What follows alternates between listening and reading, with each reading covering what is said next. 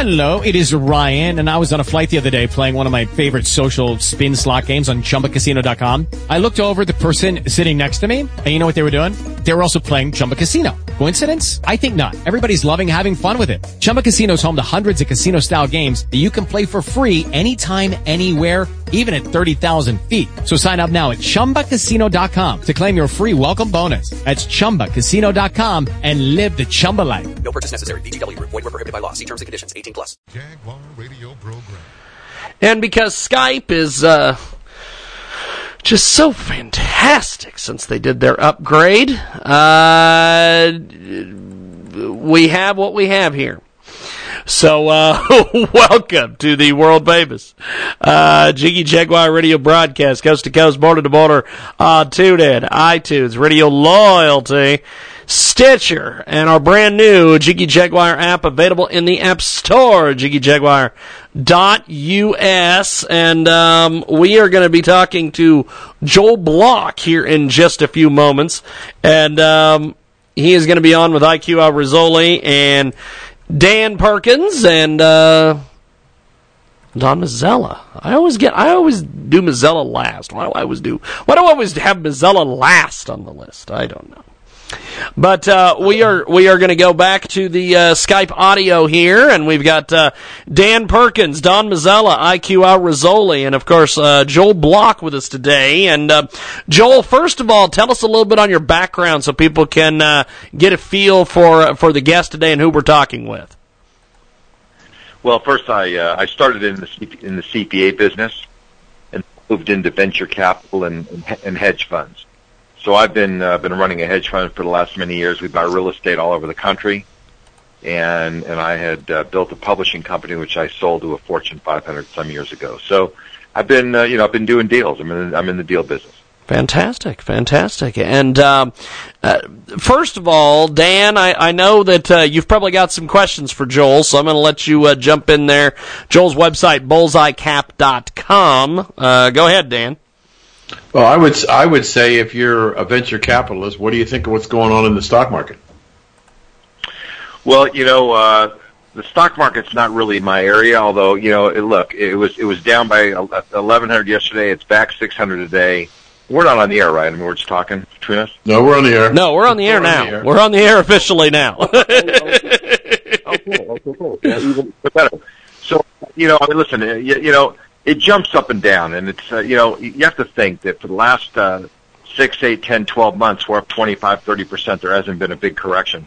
Uh, I don't go around giving people a lot of stock advice. I, I sort of keep some of this to myself, but, you know, it's not unusual that there wouldn't be some event that would cause the thing to uh, come down a little bit. So it goes up by a lot, and then it comes down a little bit. And that's what happened yesterday. Is it came down a couple days in a row. People get all upset about it. But you got to remember what's happened over the last, uh, you know, 12 months. It's been fantastic. You Yeah, know, the- the, the- go ahead, Don. no, I was going to say, but Bernard, uh, Bernard Berenson, they they asked him, the great um, uh, Wall Street guy, and they said, "What about the stock market?" And he said, "It goes up and it goes down," and, and that's the that's the end of it. I mean, that was his pro- profound advice. Well, here- you know, advice. Here, here's the thing, you know, is that uh, if you look at it, you know, you know, on, on a minute by minute, day by day basis, it jiggles up and down and up and down. But you know, if you look at it uh, every month or two, uh, which most investors should really look at it every month or two, they shouldn't look at it every five minutes.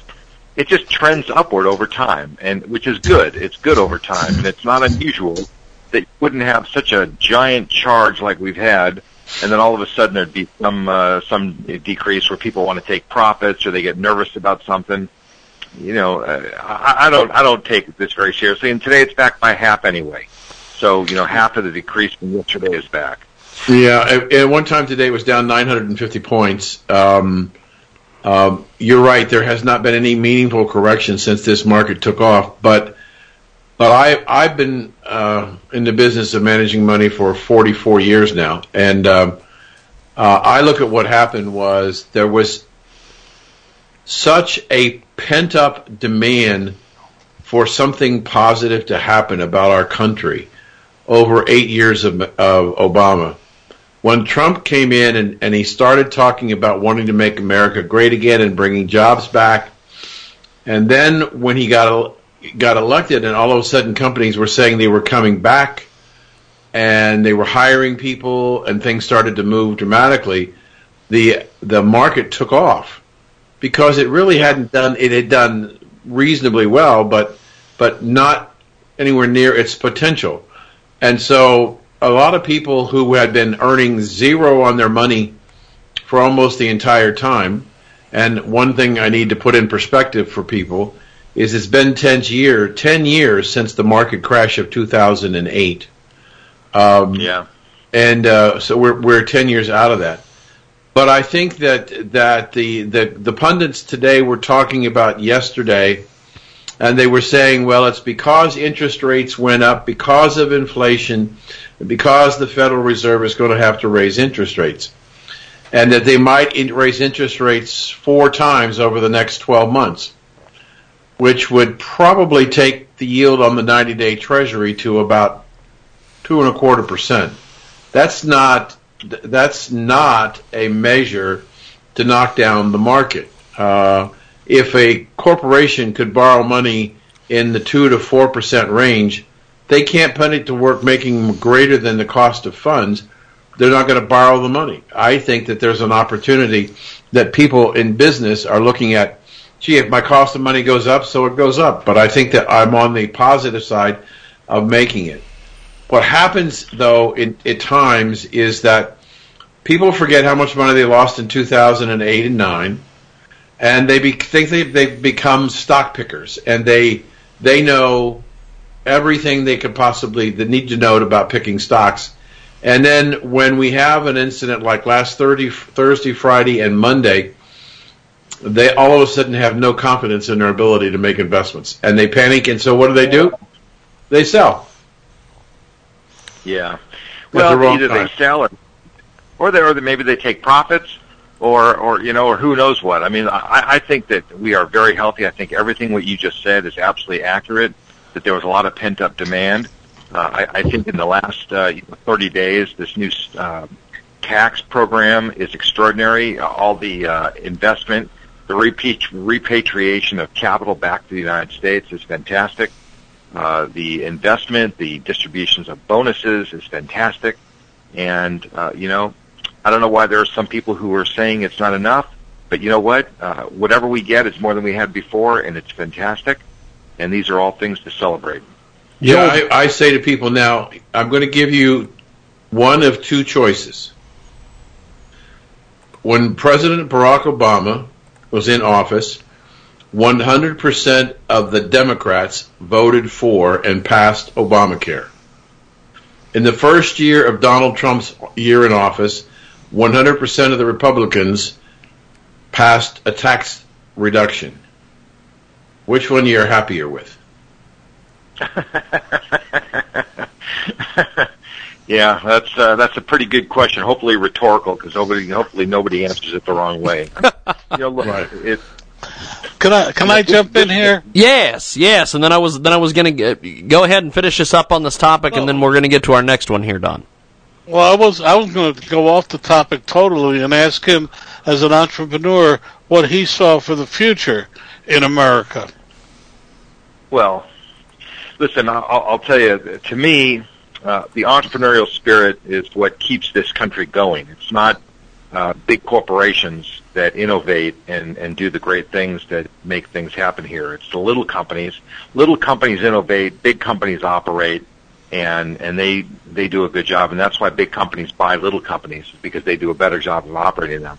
But little companies, the creativity we bring to bear, these are the things that are, are what makes the country great. The tax cuts kind of just grease the wheel for it to happen, and and we have an environment where there is just tremendous opportunity and possibility. And I think that uh, with the internet, with all of the new uh, regulation that's been kind of stripped away, and a lot of the things that have happened, the road is is even more available to more kinds of people, all kinds of entrepreneurs, uh, regardless of where they're born, what language they uh, speak, where they come from, what they look like, all the things about them. Uh, the world is open to lots of people, and let's just focus on green instead of any other color. That's kind of how I look at it. We've got uh, Don Mazzella with us today, best-selling author Dan Perkins, uh, also IQ Rassooli, and our special guest today, uh, Joel Block. And um, Don sent some uh, sent some suggestions for some topics earlier.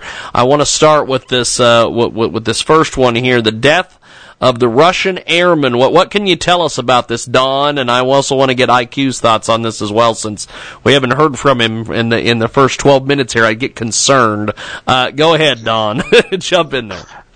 Well, you know, uh, you may or may most of us are aware that uh, using an American-made uh, anti uh, uh, anti-aircraft missile, they da- the uh, Syrian uh, ISIS units downed the Russian uh, advanced Russian fighter, and they uh, they murdered the Russian pilot after he had parachuted to safety and landed um, in on the ground, and they just cut him to bits. Um, uh, the interesting uh, there was in three interesting parts of that. One, it it, it happened in the, the last enclave in Syria held by. Uh, uh, and again, it's unclear whether it's ISIS or some other group. Uh, two, it was a, a Russian plane being down by an American anti-missile. Uh, and three, it's the uh, interesting quietness about this whole incident. Uh, that to me is the best part about it. Uh, a year ago, we would have been hearing a, a hue and cry, but instead there's been almost nothing said about it since that day. And I, um, I uh, chalked that up to uh, the changing uh, world in the Mid East, and uh, I was wondering what IQ had to say about it. Yes, IQ, jump in there, my friend. as usual with Islam, when a parachute, I mean, a pilot leaves the aircraft, the parachute is still alive, they cut him to ribbons. They did, you remember the Jordanian pilot? They burnt him alive. Mm-hmm. This is what, this is what Islam is Yeah. about. I'm not generalizing, I'm specifying. It's not a generalization. In Islam, this is exactly what they do. You don't take prisoners. Muhammad said, on three items in the Quran and the Hadith that I agree with Muhammad, only on three. One, war is deception. Two, never take prisoners. Three, silence means consent. On these three, I agree with Muhammad. On everything else, we are diametrically opposite. What happened, I, I have no idea how they shot him down. Most probably he didn't have what the Americans and the Israelis have, um, flares. Had he had flares, it could have deceived the, air, the missile. I didn't see any flares on the video that they showed. I don't know about you. Did you see any flares? No, I did not. Exactly. That's why they shot him down. All aircraft today, all fighters, all fighter bombers, have these elements which can they shoot out of the aircraft to mislead the missile. In this case, there wasn't any. But they murdered him. According to the Russians, though, he blew himself up with a grenade. Whether it's true or not is immaterial. Back to you, sir. Joel, what don't what, what what what what do you make of this, Joel? Hey, you know, listen. Um, this is kind of outside my uh, my area. I'm I'm I'm just enjoying kind of listening to you guys on this. Okay, uh, Dan, jump in there, my friend. Well, um, I think that, that the the reason why, as, as Don pointed out, the things have been somewhat silent is that um, what the terrorists understand now, as do the the governments in that area, understand that the rules of engagement for coalition forces has changed, and so I'm not saying that they're blasé. I'm saying it isn't important to them that this Russian plane was shot down because um, the rules of engagement allowed them to do whatever they wanted to do and expect the enemy to do whatever they want to do. And so, what we had for the longest time under the Obama administration is rules of engagement that hamstrung not only American forces but any of the coalition forces from attacking when being attacked. And so the fact that the rebels, whoever they were, shot down the Russian plane with an American grenade launcher or whatever it was, um, it just says that we, we supplied weapons to somebody, and this group, whoever they are, got them either because we gave them to them or they stole them. Doesn't make any difference. They used them and they knocked down an aircraft who probably was trying to do something that he shouldn't have done, so he paid the price. And when he got shot down, um, I think it's fair, and IQ could tell me whether I'm right or not. I don't think that these terrorist organizations are signers to the Geneva Convention. no, no, definitely not. No. Well, let's find a topic for our guest. He, uh, that that he what do you, he Joel? What would you like to talk talk about? Well, you know what we, uh, you know, I, I we were going to talk about, uh, you know, this gig economy. You guys were talking about Yes. making jokes about guys with hats on their face. You know, I mean, uh, Well, see, see this different, this, this is something, Joel, that uh, that there's a lot of folks that that that I know personally that have uh, have participated in the gig economy, and there's you know there was there was all this stuff there for a while where they were having uh, these apps where you could go to Burger King and you took you took a picture of something and you posted it, and uh, then then there was uh, Fiverr and Gig Bucks and all these that came along. Um, what, what do you make of, of, of the quote unquote gig economy? Well, you know, listen, a couple things. One is that, you know, 50 years ago, or maybe less than 50 years ago, you know, our, our parents, uh, you know, our dads in particular, would get a job, they'd work at a company for 30 years, they'd get a gold watch, slap on the ass, and, and they'd be sent home. You know, and that's, uh, that, that's it. That's what they did, right? Isn't that how it worked? And, and they would, uh, if you, if you showed up and you were good and you did your work, uh, you would be invited to come back on, on Monday and, and get another, another paycheck. And companies uh, stopped wanting to do that, and they stopped wanting to do that because it was more expensive to pay somebody every single day than to pay them a premium to do just the work that they want. So now, you know, it's kind of become normal that people get paid a premium for doing just the work that somebody needs. But it makes it very difficult for people to put a, you know, put a life, you know, kind of a, a living together uh, when you're just getting uh, little little pieces of work, you know, whether it's a gig, gig, gig here and there, and that's uh, that's a big problem for people. Can I jump in here? In today's post, the cover story is about a limousine driver who committed suicide blaming Uber because he couldn't make a living anymore. Yeah, well, yeah. Well, that's I don't you unfortunate. can- Yeah, He, I- he I think- blamed the gig economy. Well, I would I would say uh, to take a different side of this particular issue.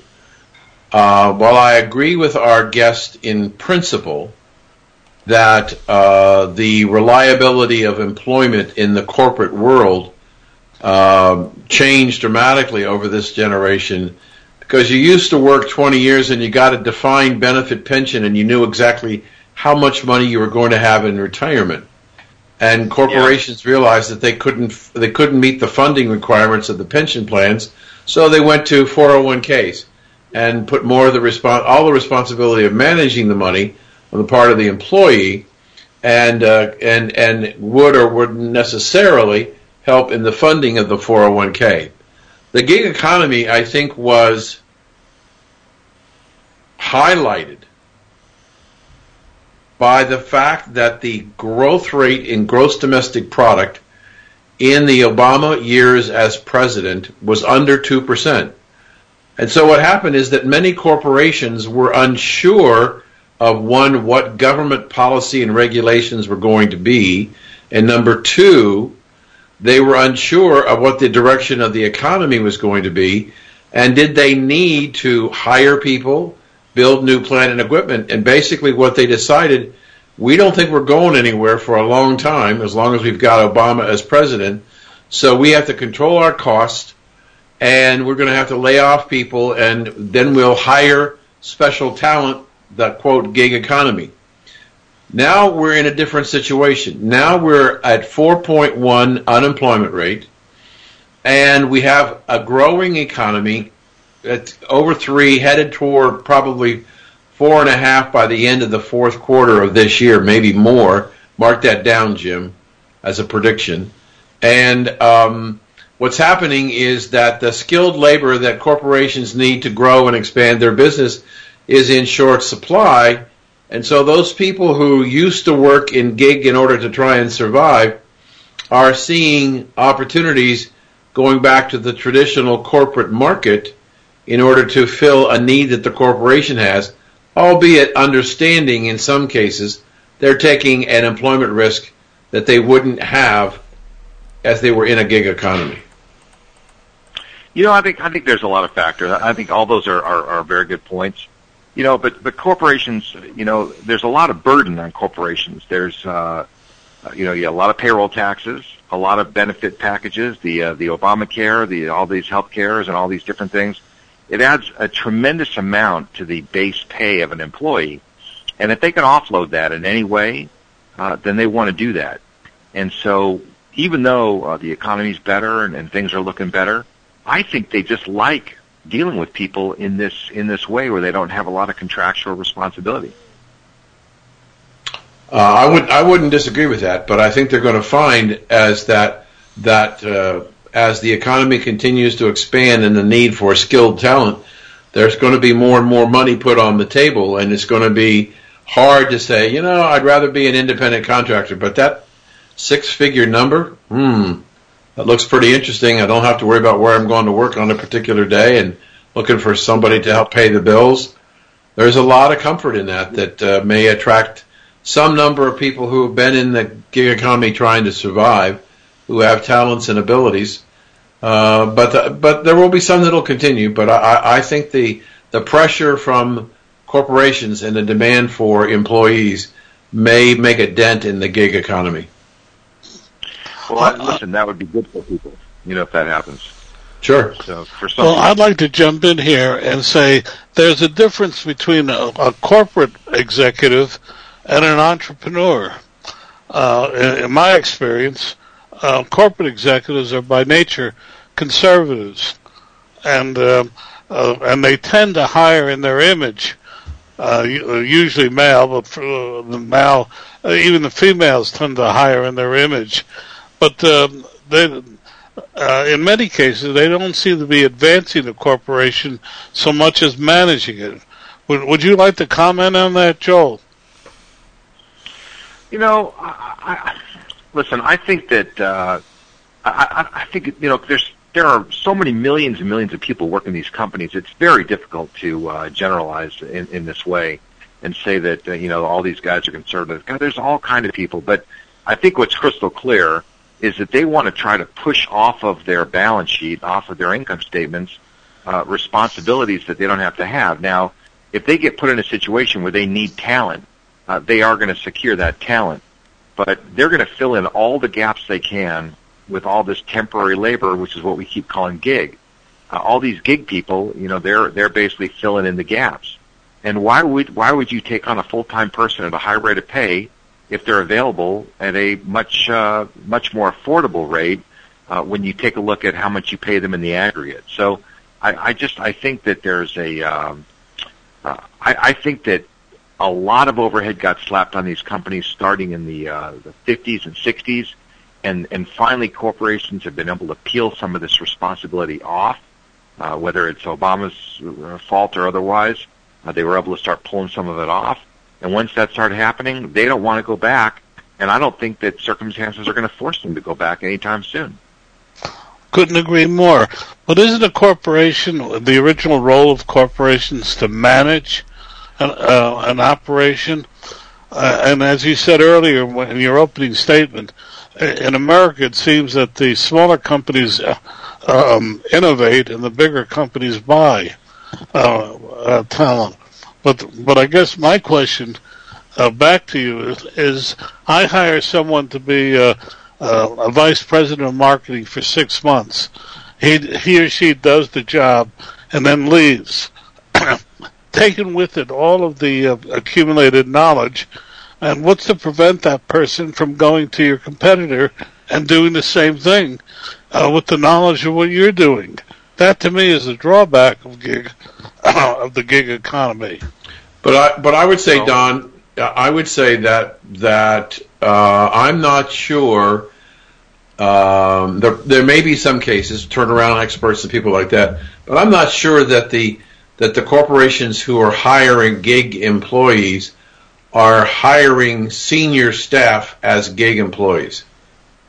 Correct. I, I would think They're that that, not going be- for the very reason that you talked about, would be a would be a high risk maneuver on the part of the company uh, to want to hire the vice president in charge of sales, who's a gig employee, re- realizing um, hopefully they're smart enough to figure out, as you point out, that that person could leave, quote, at the end of his term and take client information with him. So I, I'm not I'm not sure that the gig is hiring up and senior people. Right. I, I would agree with that. You know, Well, and I point out to you, and I point out to you that the NSA is still suffering from a gig employee who took all their secrets. Uh, I use the term vice president. We could use director. We could use manager. Um, the interesting thing that I I found in the last year is the number of uh, companies that have sprung up across the United States who offer senior level of managers uh, to companies for gig assignments. But even at the lowest level, you're you're uh, opening up your your co- company to someone stealing your secrets in a gig um, uh, in a, a gig assignment. That's certainly possible. You know, don't don't don't don't you think though that somebody you know, who's going to steal the stuff in six months is going to steal it in two years? I mean, so take take a step back. I mean, really, it's about locking down information and releasing confidential information only to the people who need to know it and having better control of of that information. Maybe that's the problem that we need to think about. Maybe it's not the gig economy. Maybe it's the uh, uh, the lack of our ability to control and let people into the inside of the circle who need to know what they need to know. We we we have interviewed numerous people on the securities and uh, uh, data security business in our on our recalculating show, and one of the things that consistently comes up, which talks about what you just said, is that the biggest issue of threat of of theft comes from existing employees, not from outside hackers. It's the risk that you have, and and we've we've talked of with them about what security protocols you should need to put in place. But it's as you said, it's the it maybe the risk is the guy that's been there two years, three years, four years, who may have been collecting data all that time, and he or she is gone and takes it with him. But uh, I, I'm not saying that there aren't people who are trying to uh, get information that are three month or four month or six month employees. But everybody we've interviewed so far has indicated that the real risk is with the existing employees over time. Yeah, I, I would agree with that, and, I would also say that uh, you said earlier about the uh, the senior executives. They're not bringing senior executives on a gig basis. They're bringing specific talent, programmers, designers, voiceovers, you know, actors, and people who uh, do very specific things. But the management team, those can't successfully be people who are, uh, you know, who are bouncing in and out. It takes it takes a long time to learn a company and learn the people and, and understand what's going on. You can't have people floating in and out every couple of months.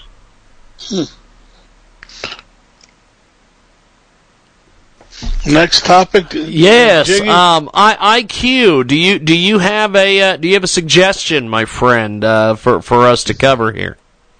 Yes. What does he think about Trump, what he's doing with the economy? What do I? What does Joel think? Yes, yes.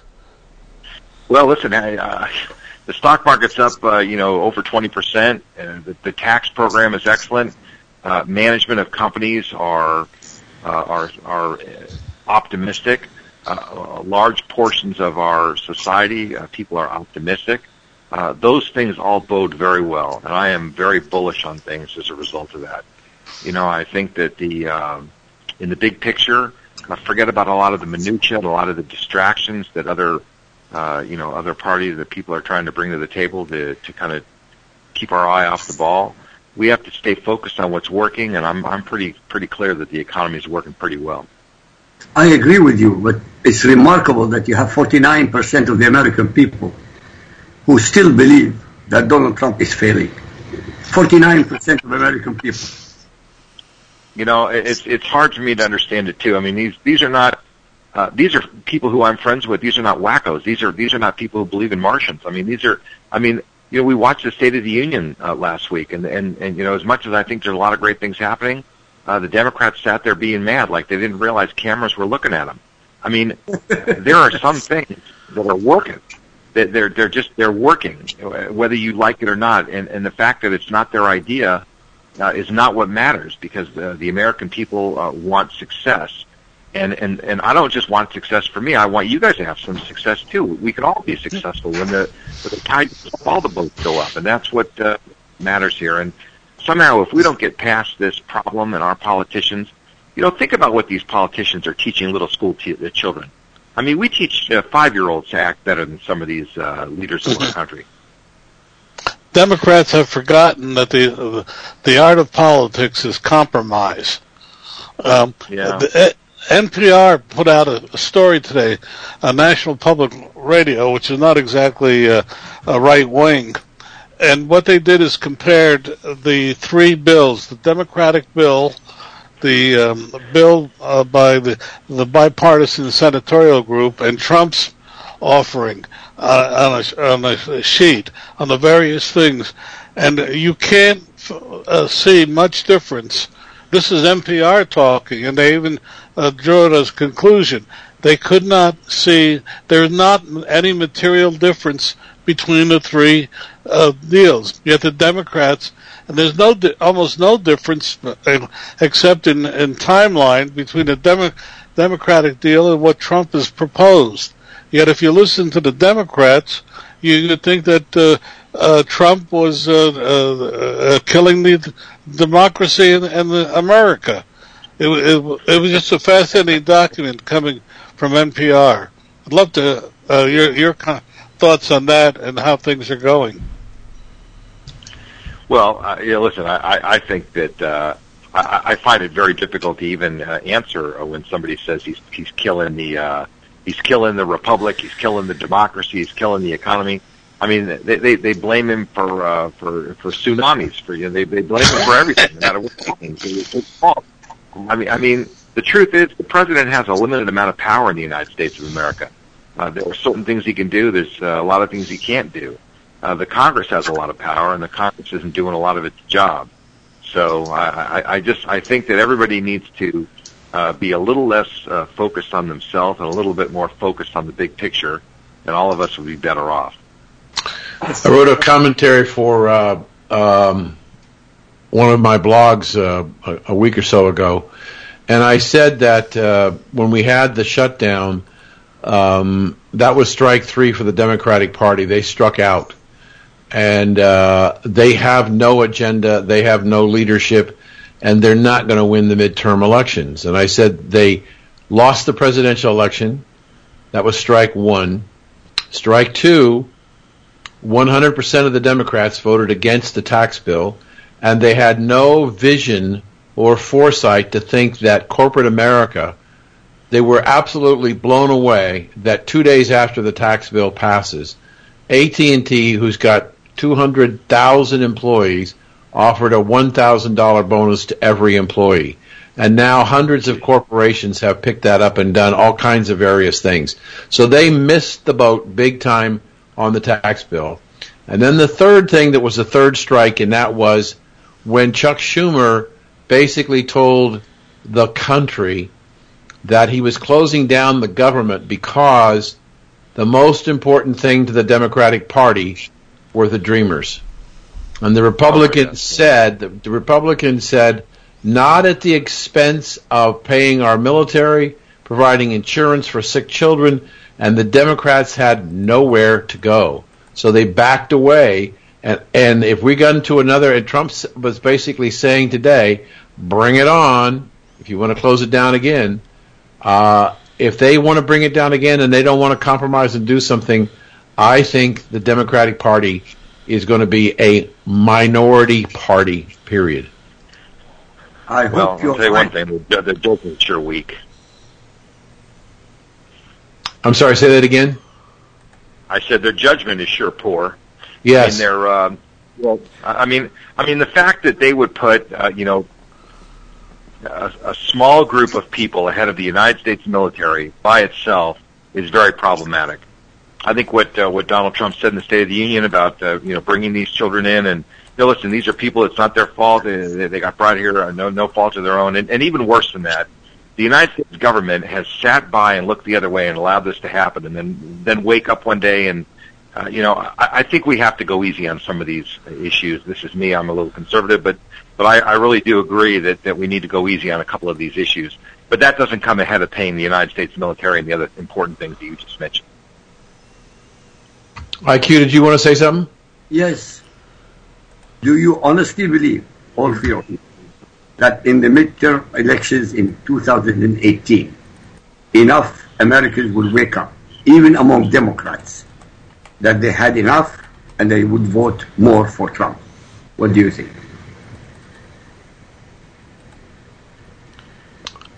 I think so. I think that I think that the Democrats, a lot of the rank and file Democrats, look at the way the leadership is going, the lack of leadership. Schumer is under tremendous pressure from the radical left of what he did with the with the the, the, the government shutdown.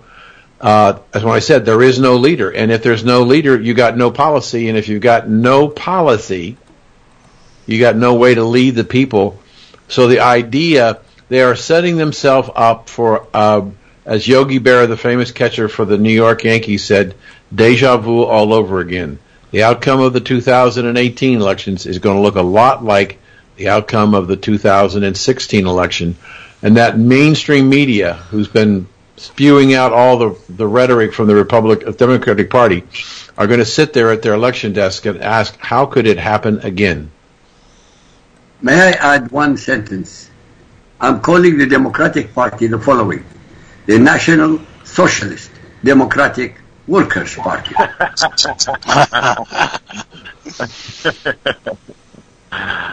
yeah. That'll and work. They, by the way, they're behaving exactly the same way. Their supporters are trying to silence anybody who speaks conservative, whether it's universities, whether it's in debates, whether it's on the news media, exactly what the Nazi Party used to do. Back to you. I have a question on this subject for our guest. In your in your crystal ball, is it possible to change the direction of that divide that you talked about? Well, you know, put it like this. Uh, all I can say is that uh, in 10 years from now, it won't be like this. I mean, something is going to happen that's going to that's going to knock us off the perch and take us in a different direction. I don't know what it's going to be uh, my crystal ball, uh, the batteries wore out, and I haven't had a chance to go to the store and get a new set of them. So, uh, you know, that that's kind of a problem. But I, um, you know, I, I have to imagine that something is going to happen, and and and maybe what's going to happen is what we're sitting here talking about right now, is that people are going to wake up and say, "Hey, listen, maybe we are better off.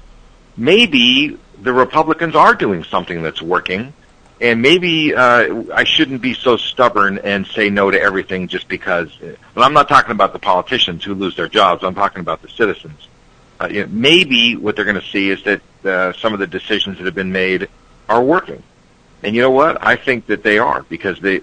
Listen, I sit around and I think to myself, is Donald Trump either the smartest guy that was ever born, or is he the biggest idiot that was ever born? You know, and, and I struggle with this, and I think to myself which one could it be? Because he says such dumb things sometimes.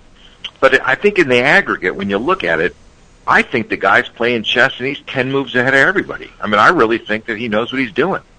I agree. look, I mean, things are unfolding. I mean, they really are unfolding in a remarkable way. And, and we're all sitting there looking at, uh, at move number one, thinking that, that he's an idiot. But the truth is that he's got it planned out 10 moves ahead and it's working. Look how many times the mainstream media and the Democrats called him a buffoon and he didn't know what he was talking about. And time and time again, he was proven right. That's what I'm saying. Is that, you know, maybe the idiots are not him. Maybe the idiots are the people that don't understand what he's doing. Good point. Good point. You, know, this um, this weekend, the New York Times on its uh, uh, uh, on its uh, internet page put up a, a story, a headline. I, um, I wish I had captured it exactly. I thought it would be up there, but uh, it was taken down within four hours. uh, but but it in effect said that uh, uh, he he uh, was a threat to the, the democracy of America. It was the lead story, but it only lasted four hours, and I haven't seen it since. And um, it just seems my friends in the the press seem to have gone overboard. And uh, the the the more he succeeds, the, the more shrill becomes their attack. And uh, Why do you think they, Don? Why do you think they took it down? it, it was so egregious that even the Times couldn't take it. I, I'm sorry, I can't quote it exactly, but it, um, no, it was an, an article that I, I even brought my wife in to read because it was just so egregious. It, it wasn't a, a news article; it was a shrill attack on on Trump, and it lasted uh, uh, less than four hours. Because four hours later, when I went to copy it and send it to everybody, uh, it was gone. And uh, I don't have the ability to go back as other people can. But I, it, it was just an amazing document. And uh, the one that's up there now is how uh, his speech uh, demonstrate. This is right now up on the New York Times page. How President Trump's speech indicates uh, he has a feeble mind. that, that's up. Uh, you, I, I, I, you know, I'm sitting here. Uh, uh, you know, I'm just sitting here, just amazed by what's going, being said, and I'm a, been a newsman for 50 years, and uh, just, uh, I just can't believe that were people, people from the New York Times are saying this. I'm going there now. What Trump, Trump's speech says about his mental fitness. Our Trump speech pattern, patterns evidence of cog- Cognitive. cognitive decline. Yeah. That's that's leading the New York Times right now. Well, sit- that's what I'm saying. I mean, uh, you know, uh, I, I don't know. The the, the guy, I, I can't imagine if somebody attacked me, uh, if millions of people attacked me every single day, how I could survive. But that guy, he has a different kind of constitution than the rest of us. He. Uh, he, he's like a, he's like bulletproof vest. The guy. I mean, he's like Kevlar. He's a walking Kevlar. This guy. And Nothing seems to bother him. There is there is a reason for it, by the way. From the Bible. Those who curse Donald Trump are cursed.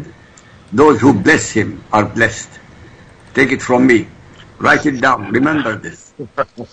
You know, Joe, uh, uh, many years ago I covered a town, a very corrupt town in New Jersey, and every day I'd be in the paper um, attacking the mayor. I mean, I was digging up stuff you wouldn't believe. Uh, his name was Mayor Nicholas H. Franco. And every time I saw him, he just looked at me, talked to me. He said, just spell my name right. Fantastic. Uh, I mean, that, that's uh, that's the only way you can explain it. I mean, uh, uh, I've talked to people. I go to the National Press Club in New York and listen into the conversations. And uh, naturally, I keep my mouth shut. But um, um, uh, anyway, it's it's just uh, something. Uh, Jiggy, I just asked one thing. I want to talk Yes. about the four chaplains before we leave the air. Well, actually, we could talk about that right now if you want to. Okay. Um, uh, uh, only because it's uh, indicative of, of the world has changed. Uh, this week is the 75th anniversary. I don't know if you fellows are familiar, but when the troop ship Dorchester was torpedoed and sinking, four chaplains, a, a Catholic priest, a rabbi, and two Protestant priests gave up their uh, uh, life vests so that other uh, uh, passenger, other troops could survive, and went down together, locked arm in arm. Uh, when I was growing up, uh, it was a story. Um, ironically, on the 25th anniversary, I wrote uh, it, there are there are stained glass windows. There is a, a monument in, in Washington. There are monuments all over the place. Uh, it was taught in almost, the story was taught in almost uh, 6,000 s- schools and churches uh, when on the 25th anniversary. Now on the 5th, 75th anniversary this week, uh, we hardly ever hear about it. And the only reason I know about it is because uh, uh, the, the priest was assigned to a, a parish in Kearny, New Jersey.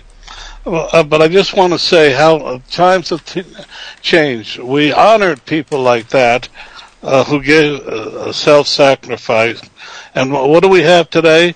Uh, when the, the policeman uh, was singled out by Donald Trump in his State of the Union address for taking in a homeless baby, uh, the, uh, uh, people g- got on him for, because he, they said he was a fascist and they should the uh, government should take care of it. It's just su- such to me a way of uh, just talking about how the times have changed, and I couldn't let it go us go past that without mentioning it.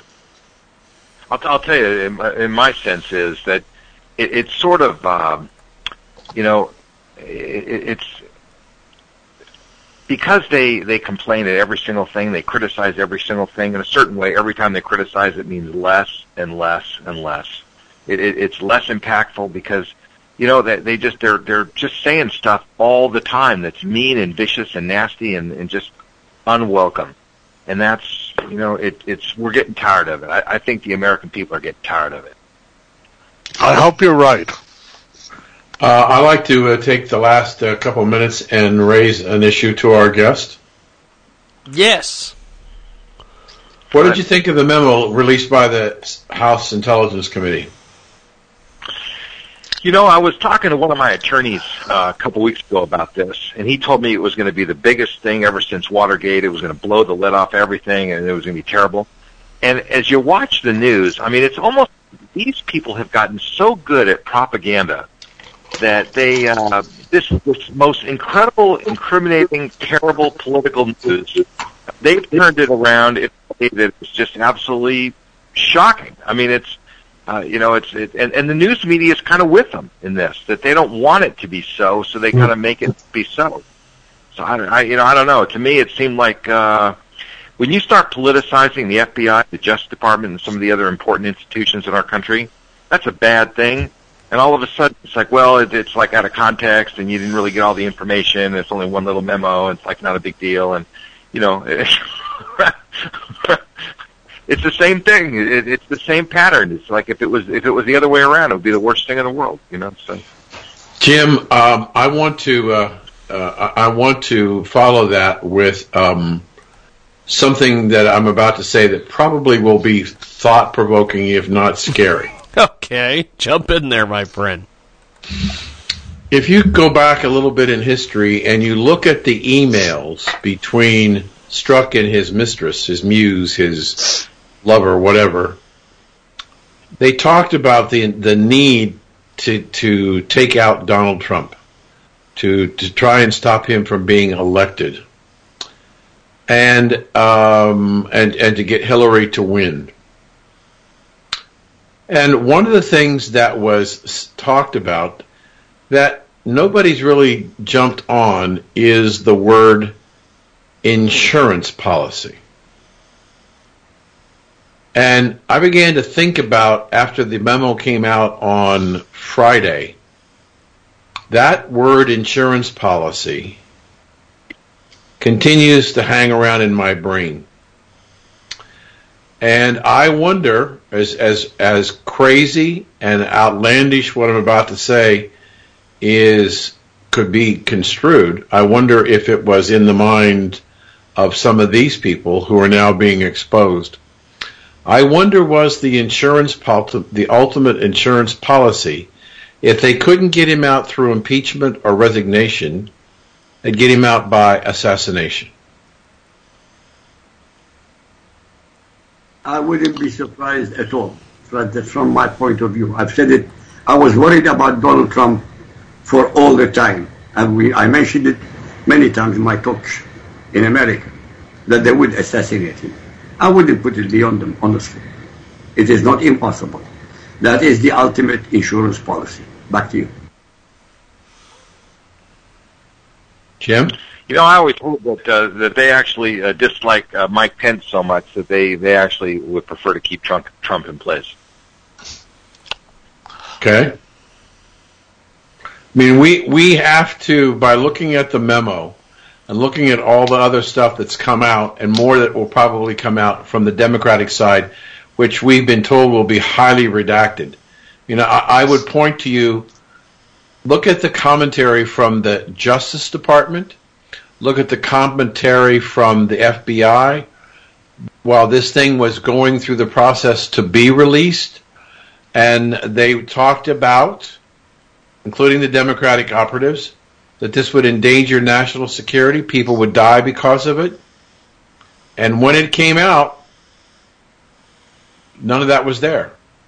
So I I really have to I'm I'm concerned looking at it from the standpoint of if you look at the dedication that these people had to the removal of Donald Trump, how can we eliminate the possibility that they would not try to assassinate him if they had no other choice? If that was the ultimate insurance policy, if everything else failed, and then the question becomes what's going on in our government that the people that are there, because of their own political bias, might be willing to assassinate a president for their own benefit. Jeez. Boy, I'll tell you, I sure hope things haven't gotten that bad. I mean, things are bad, bad, bad, but I hope it's not that bad. That, that that's another level. But what if?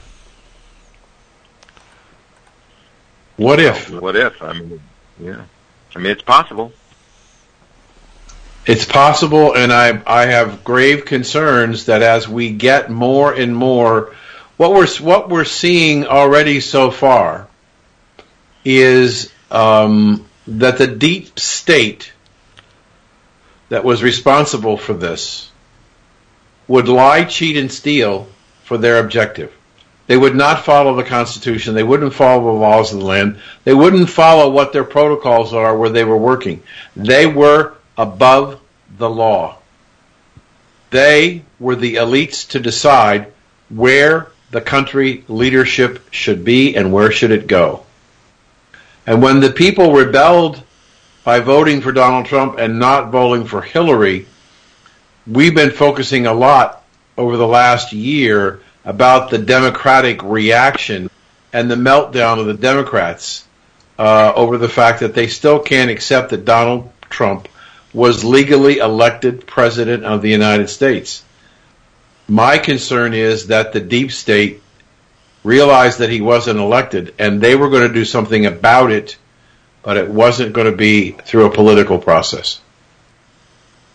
And I, Yeah. I have grave fears as more and more of this comes out, which I believe it will. We're going to find that maybe I'm closer to the truth than most people think I am.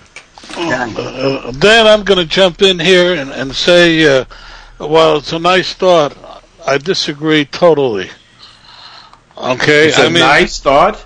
it's a thought. I don't think won't- you, I don't think you meant that, Don. Well, I, I meant it, uh, you brought it up in that way, but but uh, uh, I think uh, well, don't obscure the fact with that uh, misword. I I, re- I, re- I really think you're you're reaching way far, and uh, uh, I have more faith in this country than you apparently uh, demonstrate by that thought. I mean. Um, It isn't a matter of trusting the country. It isn't the the rank and file, the voters who voted for Mr. Trump, or even the voters who voted for Hillary. It's control of the government by forces who have their own agenda, and they don't really care about what the American people think.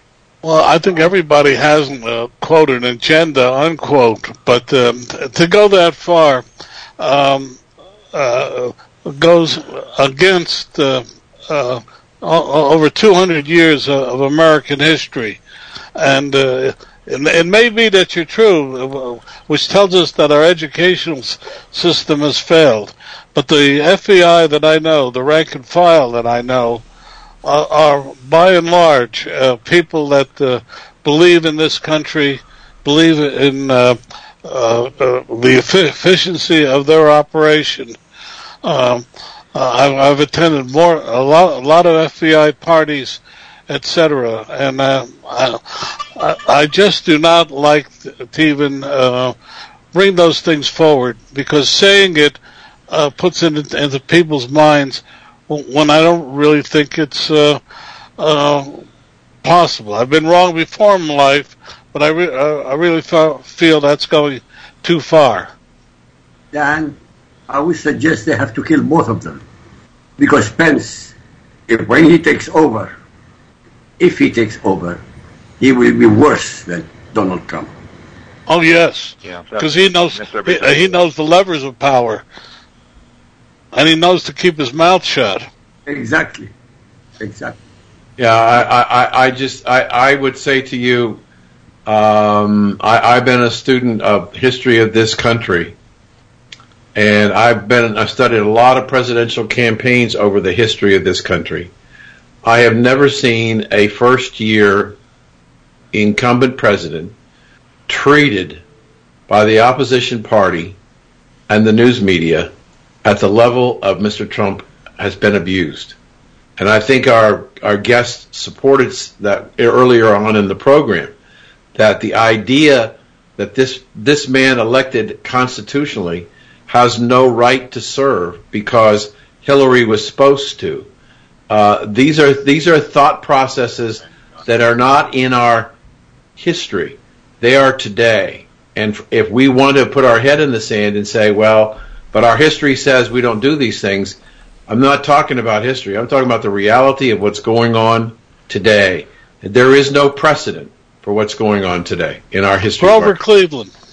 Go back and look at the newspapers of Gro- in Grover Cleveland's time, and you, you'll you'll see uh, this uh, and worse. Uh, the the unfortunate part is we have much more media uh, now today than we did then. But if you go through the, uh, the newspapers of, of Grover Cleveland, which many people felt did not deserve the his second term, uh, you, you'll find it. I'm, I'm not saying you're wrong, Dan, or anything. It's just bringing this up at this time is, uh, to, I think, counterproductive. Uh, because we we uh, in the in the media also have a role of of uh, being positive about things instead of our constant um, uh, bringing of things uh, Republican and Democratic. I, I think uh, we in the media have got a role of bringing this country together, not pu- pushing it apart. I, I, I disagree the, that the, the role of the media is to make things always positive because that's That's not don't what I said. I, I said like bring- no. Uh, what I said was uh, our role is to bring this country together. Uh, and, uh, we, I include us on it. We always bring things in terms of Republicans and Democrats rather than uh, America. We've got to find ways of getting out the message that uh, the the positive messages about Am- Am- America and about, about what's happening, about the economy, about things like that. Not the fact that Trump uh, did it, but the American people did it. All Trump did was uh, bring up bring up the issues, like FDR when he assured the the nation that the uh, the banks were sound. Uh, all Trump is saying is we are going to make America great, and, uh, and Americans are rallying around that, and we as the media should be doing the same. Well, uh, as as we wrap up here, I want to start with uh, Dan. Uh, bring us an update on the uh, nonprofit, the books, and everything that you're doing, my friend. Um, the Why Can't Grammy Remember Me book is in its uh, f- uh, fifth, sixth week of marketing campaign. We've gotten approximately 120,000 page views. Um, we added uh, so far this month or this year, we've added five more uh, groups to our 85. So we're approaching. We've got 90 groups that we're working with with the veterans and uh, Terrorist Gold. The fourth installment of the trilogy is out and uh, starts its major campaign tomorrow. Fantastic. And uh, Don Mazzella, bring us update on uh, your books and the radio program and everything. Well, our radio program with Dan, uh, recalculating uh, that business is really uh, moving ahead. Um, I, I'm on my horse again because uh, I, I went to memorial service for the, those four cha- chaplains, and uh, when I grew up, America uh, viewed itself as great. Uh, what we're seeing today is an America riven by uh, uh, dissent, and I, just feel strongly that we should somehow or other be moving closer together. That's all I'm going to say. IQ, uh, you're you're on all the different radio, television, and uh, internet programs. Uh, bring us up to speed on what you're up to and how we can pick up your books and everything else. All you have to do is Google my name, Al Rassooli, A L R A S S O O L I. That's all you need to do. It's all there, free of charge. And uh, and Joel, before we let you go, uh, bring us up to speed on everything that you're involved in and how we can get in touch with you. Well, listen, uh, Joel Block. Uh, I've got um, I've got a book all about uh, how to stop hustling gigs and start building a business. For, so for those people who are part of the gig economy, uh, all kinds of suggestions for how to string those things together in a way that takes care of your family and makes your future better than it is now, and, and that's available on Amazon. Fantastic. So I would encourage people to go out and see it. And, you know, and then listen, I, I speak regularly to corporations, associations, and other kinds of businesses. And, uh, you know, for those companies, uh, they're welcome to go to my website, uh, bullseyecap at, uh, dot com. So Bullseye Capital is the name of the company, bullseyecap.com. Good stuff. Well, uh, thank you, gentlemen, and uh, we will we will talk to you guys uh, next week, I believe. Uh, thank you, Joel. Thanks for being our guest today. Thank you. Great. Hey, guys, very much. Take care. Thank you, guys. There goes our panel, and uh, thanks for joining us here on our app, JiggyJaguar.us. Thanks for downloading the app and uh, streaming us on audio and video. And uh, thanks for joining us here on Facebook Live. Uh, it's always entertaining to see what the hell we can pull off on Facebook Live. So thank you. And uh, thanks for joining us here on YouTube as well. And uh, that is that. It's been the Wednesday edition of the world famous Jiggy Jaguar radio broadcast. It is now replay time. Can you say that one more time, please?